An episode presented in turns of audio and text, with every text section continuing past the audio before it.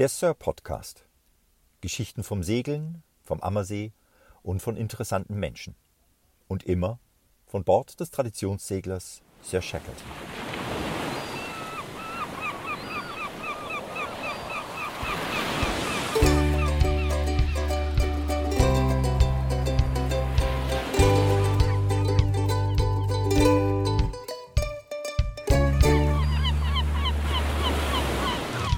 Der vierte Mann. Nein, das Beiboot von der Sir. Das heißt vierter Mann. So war das ja. Genau. Aber wieso? Das Beiboot vom vierten Mann, nein, das Beiboot, der vierte Mann von der Sir, hat diesen Namen.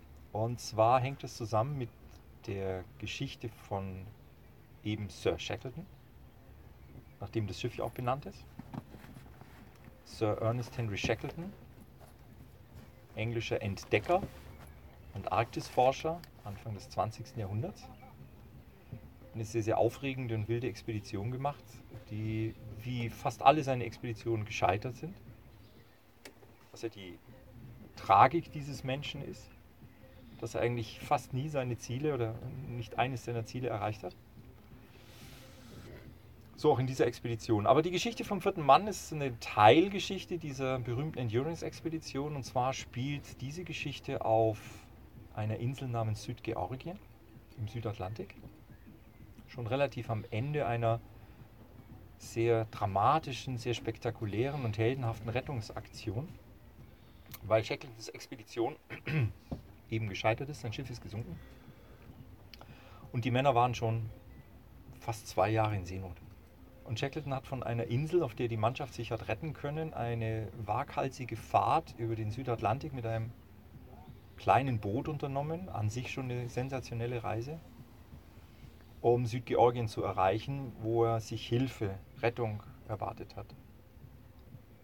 Und bei dem Landeversuch auf Südgeorgien nach 14 Tagen sehr, sehr schwieriger und anstrengender und sehr gefährlicher Überfahrt ist das Schiff, mit dem sie gefahren sind, das Boot, Boot muss man sagen, kleines Boot, so stark beschädigt worden, dass ein Weitersegeln um die Insel nicht möglich war. Die Walfangstation, die die Männer versucht haben zu erreichen, war aber auf der Ostseite der Insel. Angekommen sind sie auf der Westseite der Insel in einer Bucht namens King Haakon Bay. Shackleton war klar, dass ein Weitersegeln nicht möglich war um die Insel herum, deswegen mussten sie die Insel zu Fuß überqueren.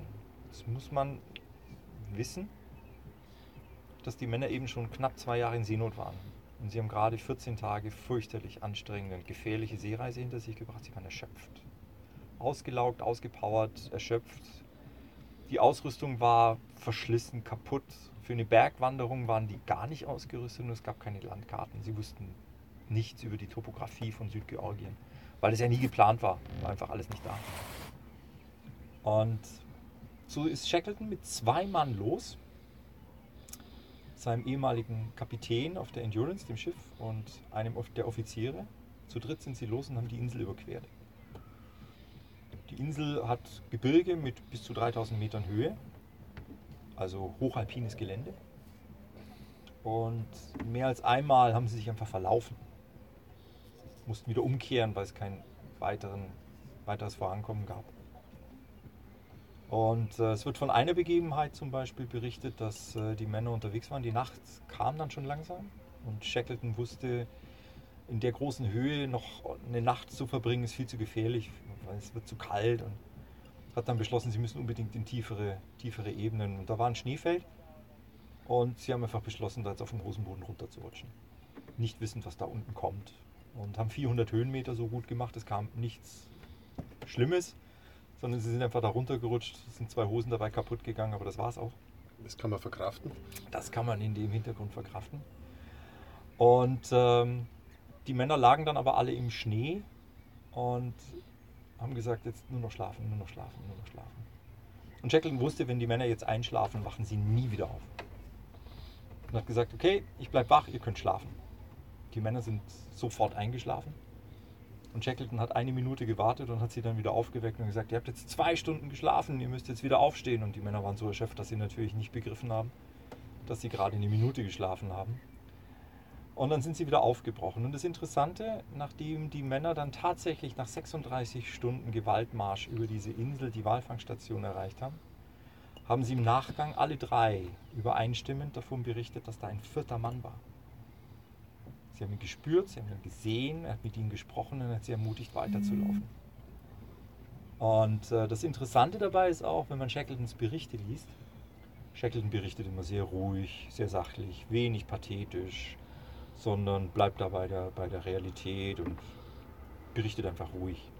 Und selbst Shackleton erwähnt in seinem Buch South, in dem er die Erlebnisse dieses, dieser Expedition beschreibt, äh, ausdrücklich, dass da ein vierter Mann war und dass diese Geschichte nicht vollständig wäre, wenn das unerwähnt bliebe. Wir wissen heute, dass das Unterbewusstsein in so extrem lebensbedrohlichen Situationen alles mobilisiert bis hin zu Halluzination. Also es, ist, wäre, es wäre heute vermutlich wissenschaftlich erklärbar. Aber 1914 war es etwas Besonderes und das ist es wahrscheinlich heute noch, weil dieser vierte Mann vermutlich dazu beigetragen hat, dass die drei Männer ihr Ziel erreicht haben und dazu beigetragen haben, dass die anderen 28 gerettet wurden. Und aus diesem Grund haben wir unser Beiboot den vierten Mann genannt.